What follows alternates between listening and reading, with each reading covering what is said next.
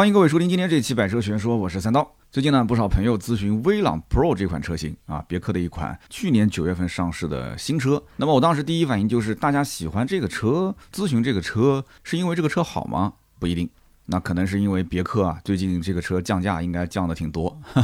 因为别克最大的优点呢，就是优惠舍得给。那么当然了，最大的缺点就是掉价掉的也很快。那么后来我咨询了一下别克的一线销售啊，发现果不其然，威朗 Pro 从去年九月份上市到现在，也就是半年的时间，优惠已经是到了四万左右。四万左右对于别克来讲算多吗？我觉得其实也还好啊。那么目前来讲，比较畅销的版本呢是次低配十三点九九万的啊五五三 T 乐享版。那么如果说优惠四万左右的话，那这个车的裸车价就是九万九啊十万以内。哎，这个价格好像听起来很给力，是吧？十万以内裸车价，十二万上下可以落地。但是你要想想，别克还有个英朗，英朗跟威朗差距大吗？其实我觉得还好吧。英朗实际上最畅销的那个精英版，现在落地价也就才八万多块钱，不到九万，这个要十二万多。哎，但有人讲说不对啊，你看这个威朗 Pro 现在全系是一点五 T，对吧？你想十二万上下买个一点五 T 的四缸的。紧凑级的合资轿车啊，关键是合资轿车，注意这个重音在什么地方啊？而且你看，还是一个十点二五英寸的双联屏，而且带 L 二级的一个驾驶辅助，那你说这个价格给不给力啊？那到底给不给力呢？我们今天节目啊，给大家好好的分析分析，对比对比。那么上一期呢，我们是聊了朗逸啊，目前朗逸最畅销的版本是一点五升的舒适型，哎，非常巧。正好一点五升舒适型的定价十三万九千九，就跟这个威朗的 Pro 啊，它这个乐享版定价是一模一样的。那么朗逸的优惠呢，也是四万左右啊。我们刚刚讲威朗 Pro 的优惠也是四万左右，所以朗逸一点五升舒适的落地价跟这个威朗 Pro 五五三 T 乐享它几乎是一样的。那么问题就来了，那你是会买一台大众的朗逸，还是会买一台别克的威朗 Pro 呢？那有人可能会讲说，这个威朗 Pro 一点五 T 动力好呀。一百八十四马力，两百五十牛米，这朗逸才多少，对吧？这个你应该是跟朗逸一点四 T 对比才行。那那对，是这样的，一点五 T 的威朗 Pro 确实动力很好，朗逸一点五升的版本才一百一十三马力，一百四十五牛米啊，跟这个一百八十四马力，两百五十牛米比，那真的是差距还是挺大。威朗 Pro 动力上，那肯定是吊打朗逸一点五，对不对？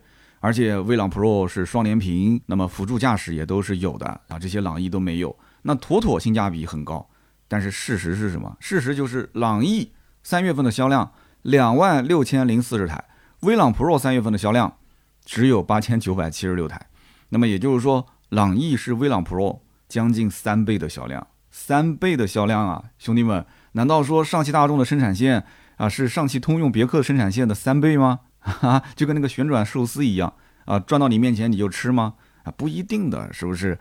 那么大部分的人。还是觉得十万多块钱买一台朗逸划算，但是十万多块钱十几万我去买一个威朗 Pro 不划算，是不是这样子？就是这么个道理嘛。你说动力好，动力好，它感觉费油啊，屏幕大小、配置多少这些重不重要？对于一个十来万块钱的车，就是虽然他们嘴上讲说其实啊这些配置我也想要，但是实际上他们身体很诚实。为什么说身体诚实？因为他们走进大众的 4S 店，他手里面那个银行卡他就转转不住。他就要往外掏，他就想方设法要去那个收银台刷卡。他一听说这个大众的车优惠四万，他就感觉性价比高，是吧？那销售还拦着他说：“哎，我跟你说，你不要冲动啊，我们家是德元朗啊，你不在意这是中国特供吗？”那客户说：“我不在意啊。”那别人不都说吗？啊，这个车是德意志联邦共和国沃尔夫斯堡高级行政座驾 Volkswagen La Vida。哎，对，有道理。哎，是不是有那么一股子德味儿了？是吧？有那么一股德味儿，它就值那十万。那车子本身值十万，那这个车不就被认成帕萨特嘛，对吧？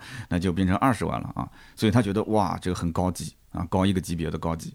那如果说不拿朗逸去对比，那么我们去换一个更加看上去弱不禁风的车，轩逸啊，轩逸的动力呢，也就仅仅一百三十五马力，一百五十九牛米。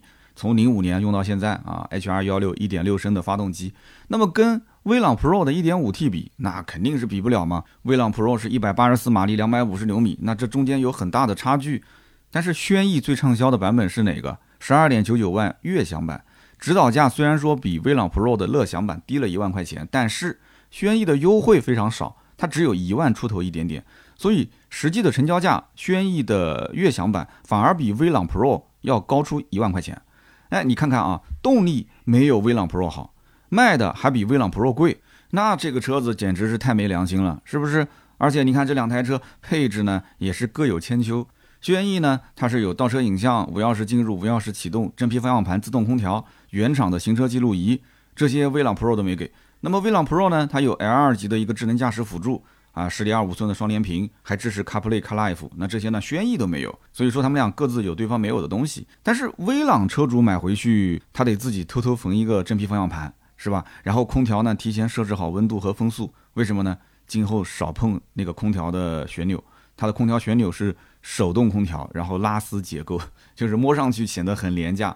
那这个车内的双联屏跟它的皮质座椅，再跟这些我们刚刚讲的啊空调的旋钮，再加上塑料方向盘，是有一点点啊这种高级感的氛围啊格格不入。所以你看，威朗 Pro 动力又好，配置也没有输给轩逸，关键还比轩逸便宜。那么消费者没有理由不去买威朗 Pro 啊？你说对不对？好，那我们看一下销量啊，这个威朗 Pro 也上市有半年了。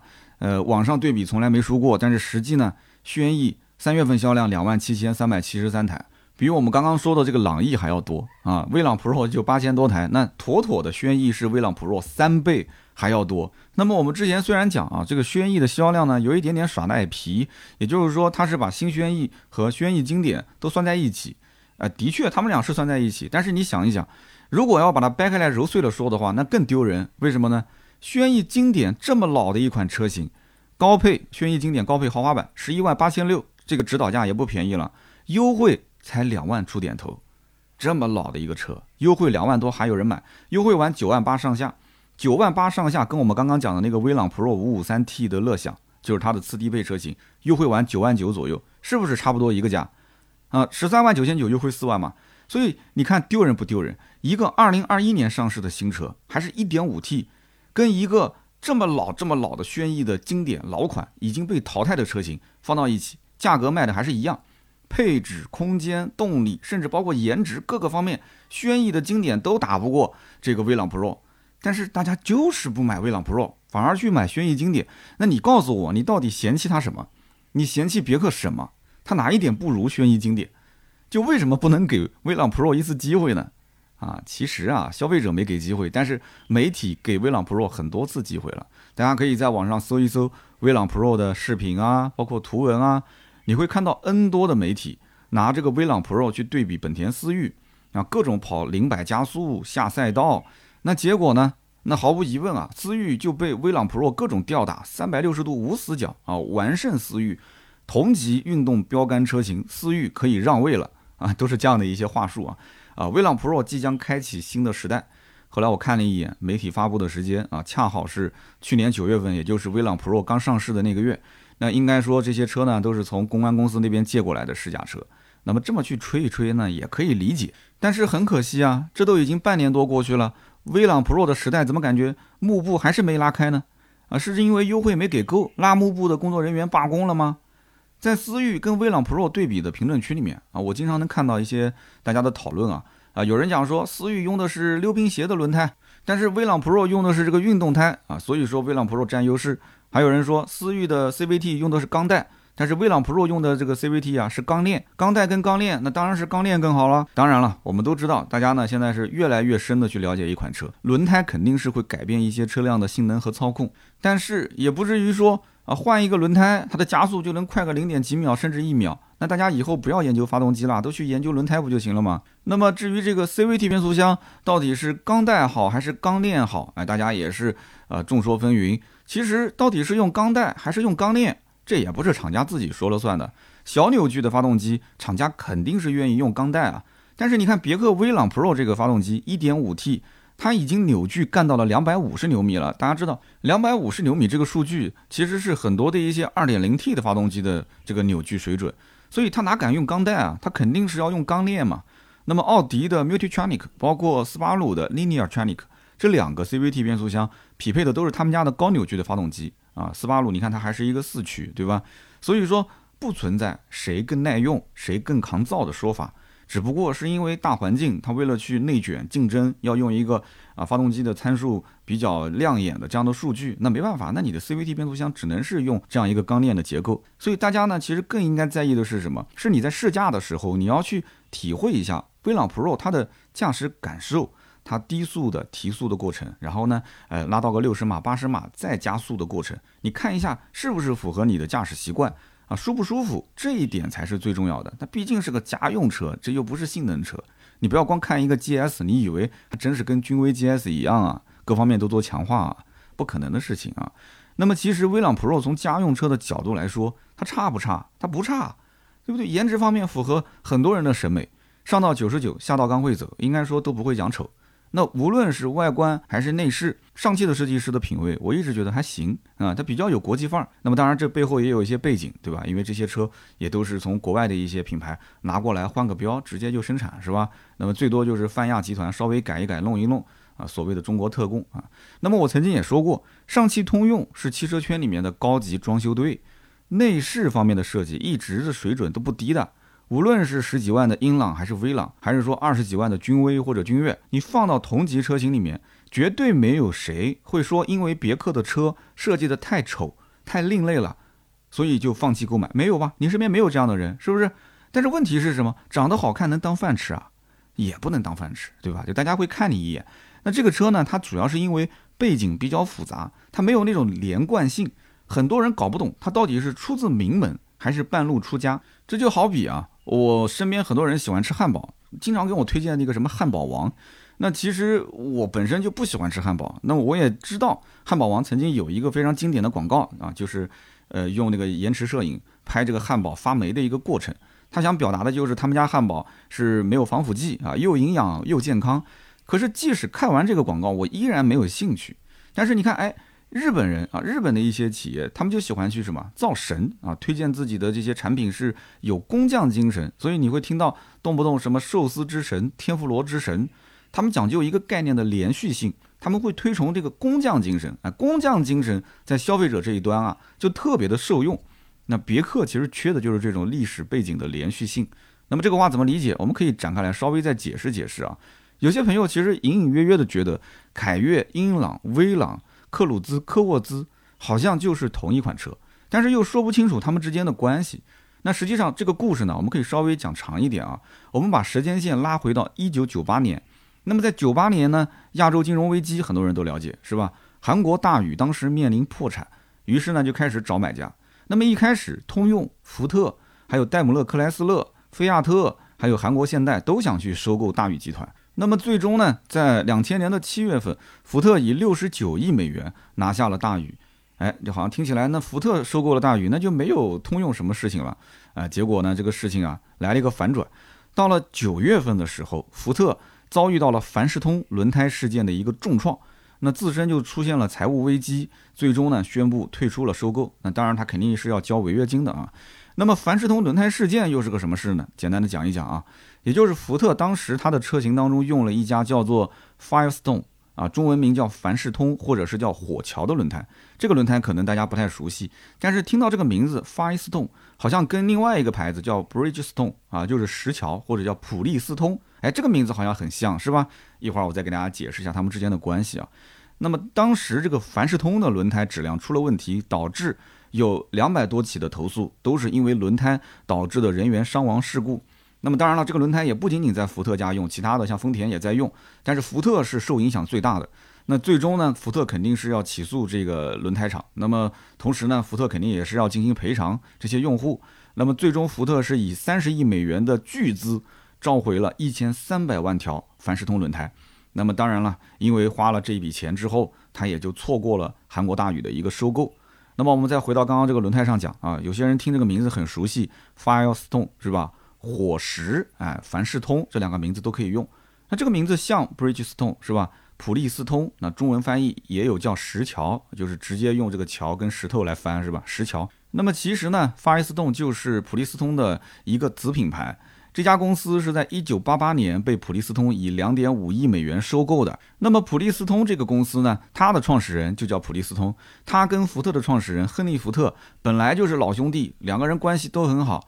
早在一九零六年的时候，老福特就找到普利司通采购了他八千只轮胎。那么直到两千年凡士通的轮胎事件爆发，双方呢撕破了脸，对簿公堂。最终福特发誓从此以后不用普利司通的轮胎。那中间肯定也是因为普利司通想尽量少赔偿一些，是吧？跟福特之间呃打官司嘛。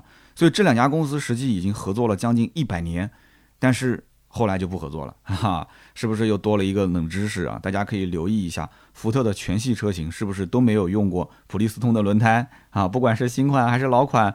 那么以后你如果想要说，哎，打福特的脸，你下一次换轮胎的时候，那你可以选上普利司通的轮胎，让福特重温一下当年惨痛的历史，是不是？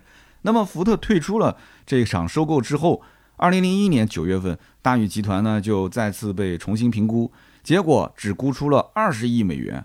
那我们刚刚前面说福特是多少亿收购？六十九亿美元收购，现在为什么短短一年时间内就变成了二十亿美元呢？所以这里面肯定也有很多故事嘛，对吧？但是通用更狠，他连二十亿都不愿意出，他只愿意出四亿美元收购。那么最终也不知道是哪个大神啊，就中间运作了一下，通用呢最终是二零零二年的四月份以二点五一亿美元，四亿都不到，两点五一亿美元接管了大宇汽车的三个汽车工厂，还有八个海外的销售机构和一个零配件工厂。那么还获得了新合资公司百分之四十二点一的股权，那可以说捡了一个大漏啊，可以说是占了个大便宜。那么从此以后，通用就开始整合大宇的车型，开始进军全球市场。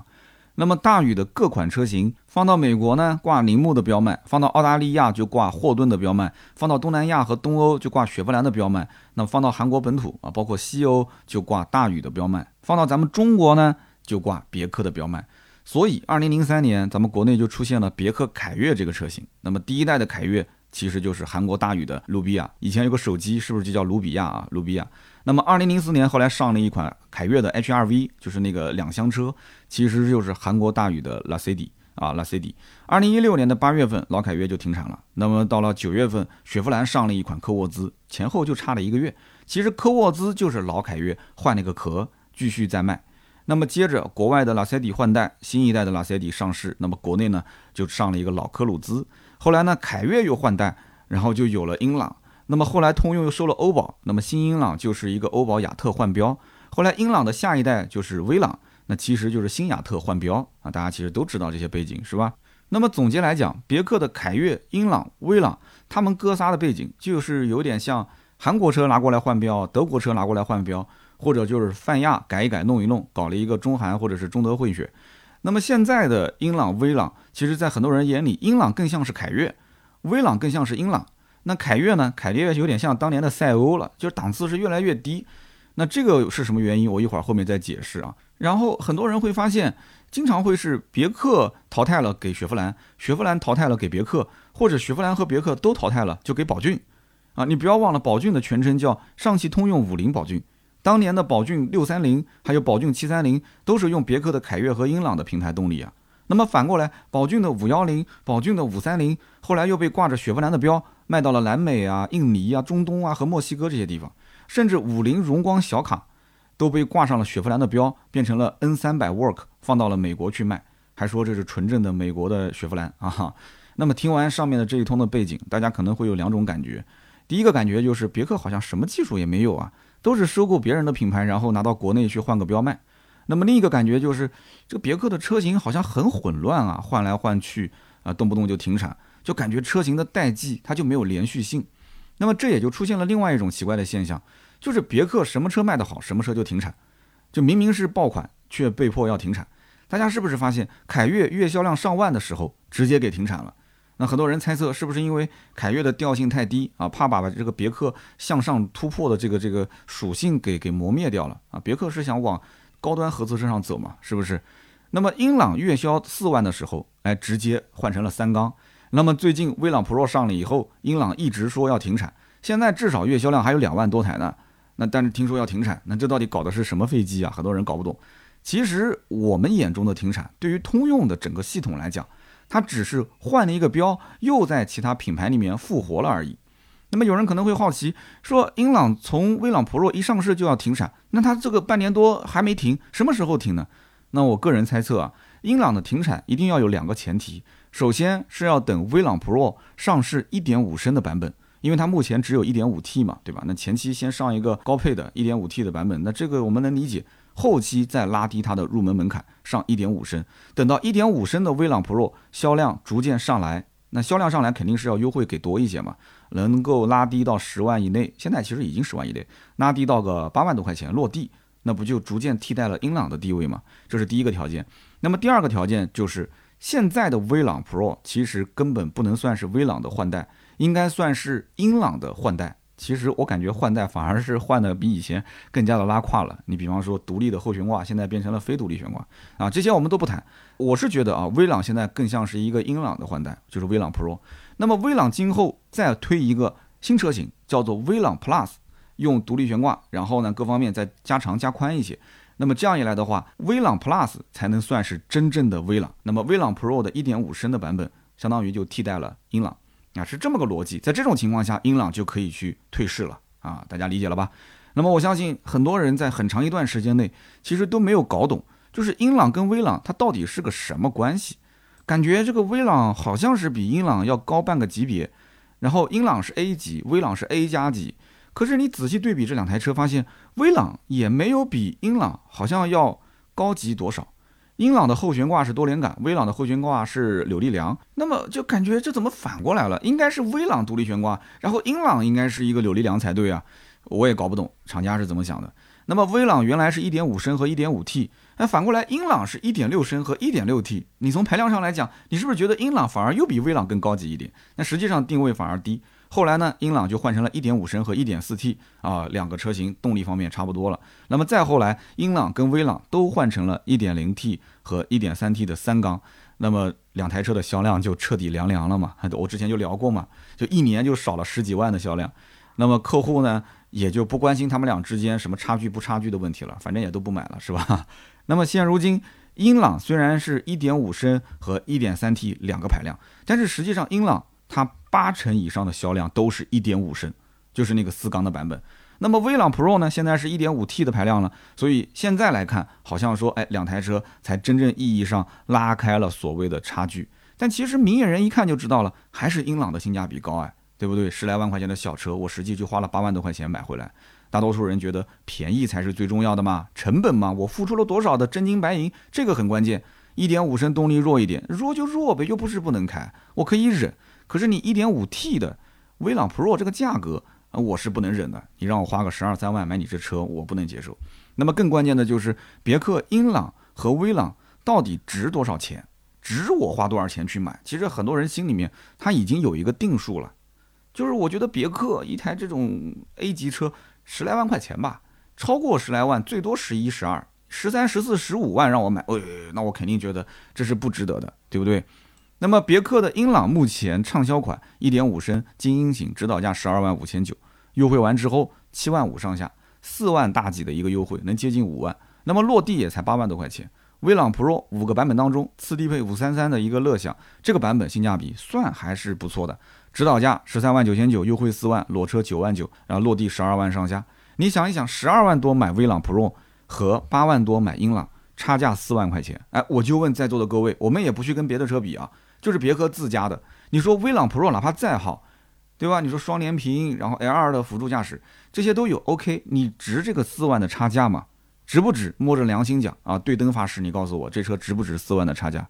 所以前面对比什么朗逸，对比什么轩逸，对比速腾，这些都是多余的，都是多余的。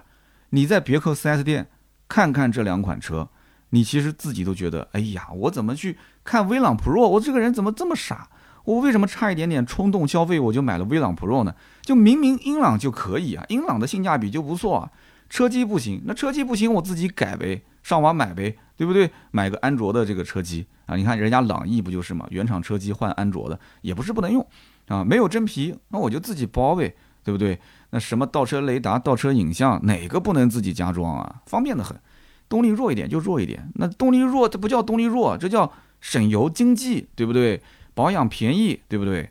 只要你想买，你总是有理由，你可以说服自己。那毕竟英朗它的确是合资车里面相当有性价比的车啊，所以威朗 Pro 你要如果看价格，它明显失去了竞争力。但如果说你要看颜值、看动力、看配置，哎，这部分的客户他可能就无脑冲了。所以说，你看他一个月还是有那个八千多、九千个客户去买啊。那么再看威朗 Pro 车型里面最不值得推荐的，其实我觉得就是 GS 版本。虽然很多人看到这个车第一反应为什么帅，就是因为他第一眼看到就是 GS 版本啊，这好好看啊，有点像那个君威 GS 的样子。但是我告诉你，虽然它看上去有一些性能车的范儿，但是它实际上就是一个披着外衣、狐假虎威，就连你自己都骗不过自己的一个普普通通的家用车。它只不过就是蹭了君威 GS 的大名而已。君威 GS 好歹是个 2.0T 车型啊，它还有一些强化，是吧？但这台车就是一个普普通通 1.5T。你要如果放到同级别里面去，跟那些什么1.6升、1.5升的车比，那确实是强不少。但是它也谈不上是个性能车啊，啊，谈不上是个钢炮。一点五 T 绝对谈不上。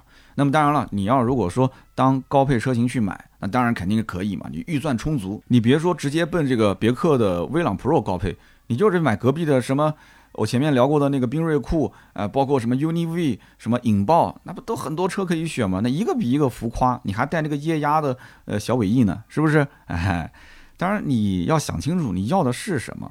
你如果真的要的只是配置，而不是这一套外观。那其实你可以买十五点二九万的乐趣版，乐趣版座椅加热、倒车影像、全景天窗、无钥匙进入、无钥匙启动、自动空调，这些功能都给你配齐了，是吧？那你够用就行了，你何苦再多花七千块钱买顶配呢？就为了一个套件，就是为了一个所谓的什么仿毛皮运动座椅，这个车子意义不大。但是有些人觉得，你看啊，我买这个威朗不就是冲它外形跟英朗不一样吗？对不对？我就多花了几万块钱，那外形不一样，我只能买 GS 版本啊。那如果你要是这么想的话，那的确是这样子，这逻辑也没有错啊。就是要不然你不买 GS，你跟普普通通的英朗有什么区别？那你真的要买 GS，那你就买个低配。我觉得高配的性价比还是不高。你买一个低配十四万五千九的版本，你好歹跟那个十三万九千九比，也就是差了一个手机的钱，你就当掉了个手机，那怎么办呢？对吧？让爱车多一个自己喜欢的造型，千金难买我愿意嘛。但是我最终还是要提醒大家，威朗。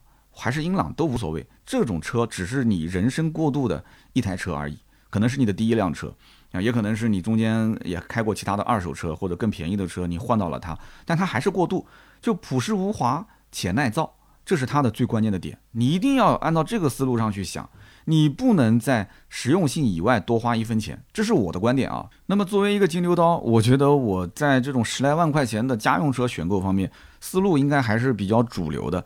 很多人就是这样，就是觉得说这个车子呢够用就好。但是如果你真的是那种我就要喜欢，我就是那种千金难买我愿意，那今天这期节目关于威朗 Pro，其实我觉得啊解释的也是比较清楚了。那么以上就是关于威朗 Pro 我所有想表达的内容，感谢大家的收听和陪伴。那么关于这台车呢，有什么想讨论的啊，也欢迎在我们的评论区留言，我们会在评论区呢抽取三条留言，赠送价值一百六十八元的芥末绿燃油添加剂一瓶。下面呢是关于身边事的环节。今天呢，我们分享一个粉丝的投稿，他给我邮件也发了，给我的微博也私信了。这个粉丝的名字呢叫阿福，阿福呢跟我们分享的这个事情啊，跟曾经我讲过的一件事，也就是车主把车停在停车位，然后被一个电动车撞了，结果打官司，啊找不到对方赔钱，然后还甚至要自己掏钱。跟那个案子非常像，但是这一次呢，我们的故事的这个视角啊，从机动车的车主变成了电动车的车主。阿福当时是骑着一个电动车在路上，然后带着他的五岁半的女儿，左边呢平行有一辆黑色的小轿车跟他一起往前行驶，然后突然小轿车右转，哎，非常急的打了一个方向。那么阿福呢，他为了紧急避让，结果呢就摔倒了。摔倒之后呢，就撞到了旁边的一台停着的啊，停在车位里面的。帝豪 S，我当时我就想跟他说，我说如果旁边停的是我们那个车主的车，就是我们那个听友的那辆车的话，你们两个人都好说话，其实这个事就了了。但是呢，呃，电动车就是撞到了这台帝豪 S，然后车呢就钻到了帝豪 S 的车底，他把车子拉出来，然后看了看他的女儿，女儿破了一点皮啊，也无大碍。那么黑色轿车就是旁边那辆打右转的车辆，那当然就开走了嘛。那么他呢，两个人没有什么人伤，还算是不幸中的万幸。但是这个有个问题啊，就是旁边停着的帝豪 S，它的左后保险杠明显破损，下护板裂开来了。那么按照阿福的说法，其实当时周围都没有人啊，周边也没有监控，所以呢，他就在内心挣扎啊，是脚底抹油呢，还是是联系这个车主？那么听友们，你也可以摸着良心告诉我啊，就是你要如果遇到这种情况了，你是主动去联系车主，然后呢得到他的原谅，去给他做一些赔偿，还是说脚底抹油就走？当时呢，我们的阿福是这么想的，他毕竟旁边带着五岁半的女儿，对吧？如果就这么走了，首先良心上过不去，而且呢。呃，大家都讲呢，父母是孩子最好的老师，对吧？他得言传身教，他想用这样的一个案例啊，去对孩子进行一个教育。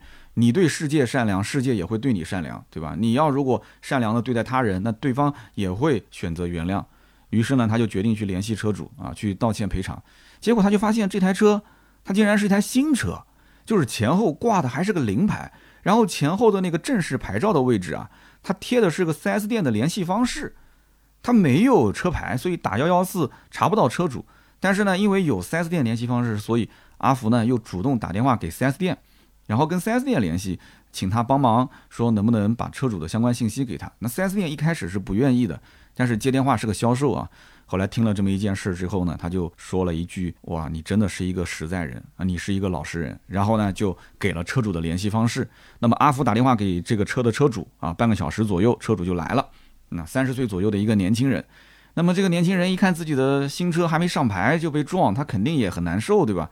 皱着个眉头，看到那个破损的保险杠啊，说话呢语气确实也不太好啊，就是也挺有火气在里面。但是阿福在旁边就不停的道歉，说啊都是我的错啊，就是这个实在是抱歉，我也是不小心的，刚刚跟一台这个车辆并排，他突然右转，对吧？我就摔倒了，我们家孩子你看在旁边，他还受伤了，我也不是故意的。那么车主也是个三十岁左右年轻人嘛，所以他看到对方一直在道歉，那情绪呢就慢慢的缓和了。阿福这个时候呢就提出了一个建议，说能不能这样子，就是走你的保险赔偿。那么走你保险赔偿之后呢，来年你的保险不是会上涨嘛？那我就把你上涨的部分，我我给你补回来。你看这样行不行啊？那么年轻的车主当时呢一开始也不同意，后来听他这么一说，就又勉强就同意了，拿起手机。正准备给保险公司打电话，这个时候车主他爸来了。车主他爸来了以后，看了一下这个车，哇，新车还没上牌是吧？虽然说八万到十万不贵，但是你想，就越是不贵，家里买这个车可能就越不容易，是不是？那花了十来万块钱买个新车还没上牌，他爸爸当时情绪一下也是失控了，然后就对着阿福又是一阵数落，然后阿福呢也是低着头道歉啊，一直说对不起，对不起，不好意思啊，我这不是有意的。那么虽然说他儿子之前已经是同意了，但是他爸反悔了，儿子也没办法，对不对？他爸说不行，我们不走保险，我们坚决不走保险，我不要你什么赔偿这个保险上涨的费用。为什么不走保险？他爸应该是个老司机啊，他爸的意思很简单，就是说如果走保险，那你肯定是让我担全责。那如果说我担全责的话，你将来要是包括你家这个小女儿，就是说有点什么人伤的问题，你回头说你女儿又是这里疼那里疼。那你反过来要我赔偿怎么办？因为走了保险就是我全责了嘛，是不是？那阿福说那不行，我就写个协议啊，对吧？就注明我就是全责，你是没有责任的。那其实我在想，这个也完全没有法律常识。你这样子一写的话，那不就实锤骗保了吗？对不对？保险其实判定的是车主全责，你无责。你写了一份协议是你全责，车主无责。那如果这一份协议万一要是留到保险公司的话，那你肯定是要倒霉，你们俩都要倒霉的。好的，那么车主他爸不同意，打电话给幺幺零。那么交警后来过来以后呢，问了一下情况。交警其实也挺同情这个电动车车主，也就是阿福，然后也是帮着阿福去劝这个车主，意思就是说你还是走保险吧，对吧？那情况呢，由我在这边作证，对吧？你们双方之间协商好了走保险，然后这个电动车车主阿福，你再相应的赔偿一些，相当于私下就了了这个事情。如果你们还是不同意，那明天就到交警大队去判定责任。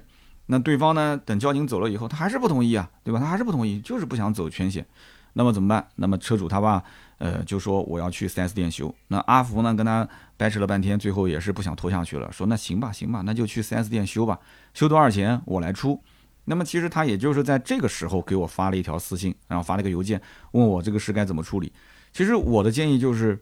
对方如果已经跟你谈到这个位置了，那么已经是把车带到 4S 店去修了，那么你下面一步无非就是跟 4S 店谈一谈，就是能不能尽量给我减免一些费用啊，比方说按配件费用来收，工时费呢尽量打打折，或者说就不要收了。我说你其实可以去找当时接电话的那个销售，因为那个销售当时给你一句评价说你真是个好人，你是个老实人。那么这个销售如果正巧又是他们店的一个销售经理或者是个老员工，我相信他应该是有这方面的权限的。你比方说，如果是我的车主，对吧？如果在我这边买的车，他遇到类似这样的情况，我会帮他去跟售后沟通。那如果说我晚上在值班，有一个人打电话过来，然后跟我问说，我把别人的车给撞了，然后对吧？我现在要赔他钱，那么现在到我们店来修，你找我的话，我是愿意帮忙的，我是愿意帮忙的，因为现在大多数人是同情弱者嘛，是不是？那么结果呢？事实情况是什么样子？在 4S 店，车主呢是要求更换后保杠，要换新的，但是 4S 店的人说，你这个后保杠修其实完全是可以修的，你根本不用换，因为你的破损面积很小啊。对不对？你就稍微喷个漆就好了，但是车主不同意，车主还是要换新保杠。其实换新保杠跟旧保杠喷漆其实区别不大，因为他只要稍微有点常识就知道，新的保险杠拿过来，它也不是直接安装上去的，它也是一个毛坯的，然后也是要喷漆，是一个道理。4S 店不可能说从厂家进过来的宝杠，红色的就是红色的，白色的就是白色的，它是个毛坯啊，然后再喷漆啊。你喷完之后，你到二手车市场仍然能看得出来，这就是一个。就是曾经做过呃漆，曾经更换过的一个保险杠，可能车主他认为我换一个新的保险杠，我肯定比旧的要好，对吧？甚至以后二手车别人就看不出我是一个这个换过保险杠的这个所谓的事故车。就很多人对事故车的理解，他没有这个概念。其实真正意义上的事故车，除了泡水、火烧以外，就是四梁八柱。什么 A、B、C 柱啊，包括前面的那些大梁，全都撞过了、变形了、修复了，这种才叫事故车。你后保险杠蹭蹭擦擦，其实无所谓，损失不会很大。但是从车主的角度来讲，如果说换作是你的话，我们听友你们设身处地想一想，如果是个小白用户，你确实不懂的情况下，那当然是能换就换啊，我肯定是不接受修啊。但是这个时候，阿福就觉得心里面有点不舒服了。阿福觉得说，我从头到尾一直在道歉，对吧？我态度那么好，我还主动联系你。当时旁边又没有路人，而且也没有监控。我其实脚底抹油走了就走了，怎么这个事情处理到最后，就变成了要到 4S 店修，而且还要去更换新的配件，然后同时还要我去承担所有的费用，4S 店也不给打折，然后车主那边也不让去，呃，只修不换，所以他觉得很冤枉。但是很冤枉，他也没办法，那事实就是这样啊。所以阿福只能是老老实实的掏钱啊，给车主修车。那么阿福分享的故事呢，到这里就结束了啊。我也不知道这件事发生之后，阿福怎么去跟女儿解释啊？你对世界善良，世界也对你善良。那其实我们可以看到，阿福的善良并没有说得到他所认为的啊对方的退让。那么大家都是陌生人，有的时候你换位思考，每个人都希望自己的损失是最少。但是谁理亏谁在理呢？对不对？那阿福觉得我是理亏的嘛？那么理亏的人是不是要听那个在理的人的意见？还是说我理亏，但是我态度特别好，但是你就能不能啊退让一点，能接受我的意见？那这个呢，我觉得可以听听大家在我们的评论区的讨论，大家是怎么想的？那我当然是不提倡像阿福这种情况，说一走了之，对吧？没有监控，没有路人，我就走了。那这样的话，你想，你设身处地想一想，如果你是那个台车的车主，还是一个新车没上牌，你肯定也是把他们家祖宗十八代拉出来，全部问候一遍，是吧？但是呢，既然你选择了啊，阿福选择说打电话跟对方道歉。那么前提你就应该想到，对方最有可能让你赔偿的方式就是到 4S 店修车，那么这个相应的费用就由你来支付。那么至于去 4S 店是换还是修，这个不好说，你哪能那么确定呢？对不对？你说我想要求走对方的保险，然后涨的那部分的费用呢，我来承担，那其实你就是想找一个折中的方案，能够让自己的损失最小化。但是这个方案对方能不能接受？你看对方也把自己的顾虑说出来了。你有人伤，而且你们家孩子还那么小，那你又是因为你是全责，我不敢跟你签这个全责的事故，对吧？走保险我不敢。那这个事故呢，就跟我们之前讲的二零二一年九十六期车停车位上被电动车撞还得赔对方钱，就跟那一期是一模一样，几乎是一模一样。那么。大家就回想当时阿军打那个官司的时候，就是我们上期节目的这个当事人阿军打官司的时候，最后法院是驳回原告阿军的赔偿诉求，理由是什么呢？是因为道交法没有规定非机动车要向机动车赔偿。那么简单的讲，就是阿军你不可以要求那个自己摔倒把你的车给撞了的那个电动车王阿姨，你不能让她赔你的钱，王阿姨自己去看自己的病，你自己去修自己的车，你们两个人互不干涉。那这个故事，很多人当时听完也是争议很大啊，觉得说好冤枉。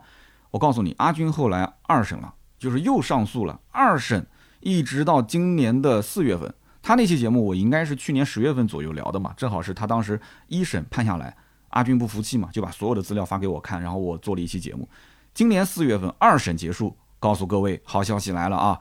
二审下来判定阿军胜诉，判对方电动车车主赔偿三千六百六十元。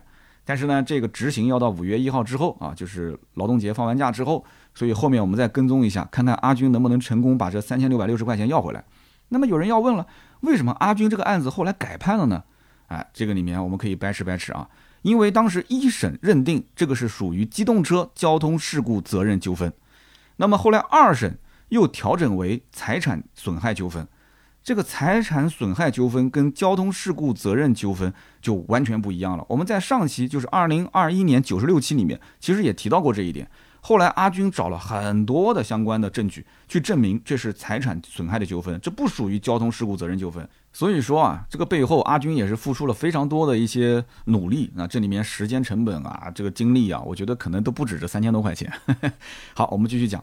这个二审调整为财产损害纠纷，那么因此它就改为叫过错归责原则。这个规则啊是归纳了归啊，就是归来的归，归纳的归，因此它是叫过错归责原则，而不是之前按照道交法的话叫做非风险优者自担原则。非风险优者自担原则啊，那么你开车的就是风险比较小嘛，他骑电动车的风险就比较大嘛，对吧？非风险优者自担原则，所以一审是按照道交法。就是它仅规定机动车要向非机动车单向赔付，所以你阿军的诉求我给你驳回。但是二审它是以民法典侵权责任部分规定支持上诉人的请求，所以呢赔偿三千六百六十元，阿军胜诉啊，开心的很。但是这个钱阿军什么时候 能够让对方赔偿到位，这是个未知数啊。不过阿军跟我讲，他总算是出了一口恶气，他非常开心。哎呀，还花了几千块钱请人吃个饭，庆祝一下，是吧？后面这一句是我编的啊。那么其实我相信啊，大多数的机动车车主是不会像阿军这样说，为了小几千块钱打个一年多的官司啊。大概率的车主都会是自认倒霉。不过像我们今天阿福这样的啊，骑电动车然后不小心碰到别的一些机动车了，他老老实实承认错误，只不过。车主他要求我要到 4S 店更换后保杠，呃，我要让对方去付钱，这个做法他错了吗？其实也没错，只是阿福可能觉得自己有些吃亏，这个呢还是一个心态的问题。所以呢，教育孩子善良啊，我觉得你的心态调整一下，那干脆就拿这一点钱当做是交学费，对吧？孩子的善良更重要，是不是？真的善良，我觉得是要换位思考的，是吧？对方他也不是不讲理。只不过呢，阿福，你希望对方的所谓善良，就应该是听从你的建议，应该是退一步，让你的损失最小化，仅此而已，是不是？那么我觉得阿福这么信任我，这么信任我们百车全说平台，也分享了你的故事，那有必要就送你一瓶芥末绿，对吧？你赔偿了车主，我赔偿了你啊，我赠送给你一瓶芥末绿，让你心里稍微安慰安慰。那么这一瓶芥末绿呢，将来等你女儿长大了，你可以告诉她，这个世界上还是有善良的人。比如说，就像爸爸经常听的那档节目《百车全说》啊，这个就是当时主播三刀赔偿给我的。你还记得当时那个故事吗？那 爸爸当时撞了别人车的那个故事啊，这个呢不叫赔偿啊，这应该说是我心甘情愿给你的。我我又没做错什么事，怎么叫赔偿呢？好，那么接下来呢，我们就聊一聊上期节目的留言互动。那我们这次就抽两位吧啊，阿军算是一位互动了嘛，对不对？人家互动还写了那么长的稿子呢。那么上期节目呢，我们聊的是朗逸。那么有人就揪了我几个小错误。第一个呢，说朗逸当时第一代应该是 PQ 三四平台，不是 PQ 三五，而且呢，最早拉皮的应该是新宝来，宝来拉完皮之后，当时就当成是一个半特供的车来卖了啊。那么朗逸后来上市之后，很多人说它是特供啊，其实两个人都是兄弟车型，但是朗逸后来卖的就是比宝来好。第二个呢，有人是揪了我一个发音的错误，他说这个 Volkswagen 啊，这个 V 应该是发。呃，F 的音应该叫 Volkswagen，哎，这个真的是大家太严谨了，太严谨了，都是直男啊，你们都是直男。好的，我们继续讲留言啊。第一位叫 S A T A X U 啊，他说。三刀你好啊，受到了你和另外一个大 V 的影响，我最近很认真的在考虑做视频，讲一讲自己擅长的领域，跟你在节目里说的成长型思维类似。做视频的初衷就是探索不可能。那么你最近节目里面都加了身边事的环节，他说这个思路对我的震撼特别大。我觉得做内容的话，最主要还是自身的标签啊，你的门槛要高一些，然后稀缺性要好一些，你做的就很好。那么你从一个车评人的角度去讲关于育儿的一些心理的内容，本身就是给自己增加了独特的标签。那么作为老听众，我会非常非常支持你。最后呢，就想说一下，你这一期讲的两种思维模式，在逻辑方面啊，稍微有一些不太清楚。呃，最开始讲两者的定义，其实说的也没太清楚。那么后来引入了你同事的案例，对于听众来说听起来就有点乱啊，不是很友好。通篇听下来，感觉就内容上有一些缺失。啊，他想问说，是不是三刀你提纲没有好好的写，还是说因为太赶时间，所以就太尖了啊？呃，的确被你发现了啊。首先就是身边事，包括今天这一期的身边事，我都没有写一个逐字稿，就不是按稿子读的，我是写了个一二三四五六七，就是一个小的提示关键词。呃，那么第二个就是上期节目确实录的时间太晚了啊，十一点开始录。我当时觉得大概三四十分钟录完再上线，十二点肯定没过嘛。结果哈拉哈拉就录了好长时间，到了末尾的时候，我就想赶在十二点之前，就看到那个时时钟的那个分针啊，就开始往往前走。